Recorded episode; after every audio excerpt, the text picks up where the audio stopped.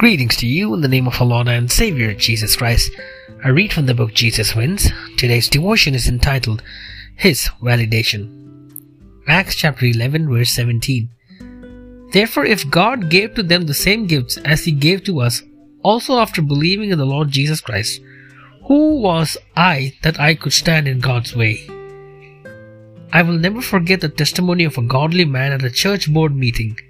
For many years he had been actively opposing a particular proposal, and on this day he spoke at the board as a witness, being convicted that the Holy Spirit was working through the very thing he opposed.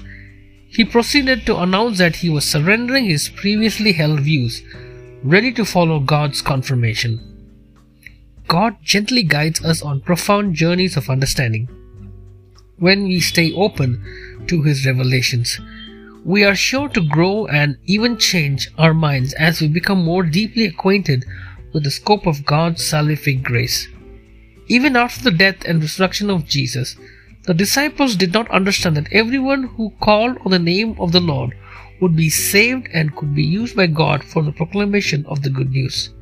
In Acts 10, Peter was gently pushed by God through a vision to enter a Gentile's home and to preach Jesus to them but even then, the newly formed church was not ready to baptize Gentiles. So the Holy Spirit got ahead of them, falling upon those who were not yet baptized but were gladly receiving the good news of Jesus. This is when Peter ordered them to be baptized. But then he had to explain his out of the box actions. In Jerusalem, the Jewish Christians took issue with him. Peter proceeded to explain what had happened and added, who was I that I could stand in God's way?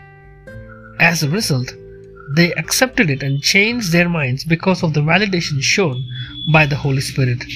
When they heard this, they quieted down and glorified God, saying, Well then, God has granted to the Gentiles also the repentance that leads to life.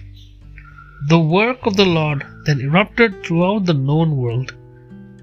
What would have happened if Peter in the way of God, we are also given the same opportunity. May our minds remain open to God's leading so that the gospel may be proclaimed in our homes, places of employment, schools, and churches. Then the end will come. Let's pray.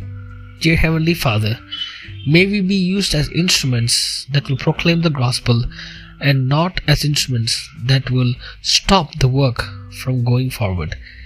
We need the Holy Spirit to guide our words, our thoughts, and our actions, and may our goals be focused in the path that you have set for us.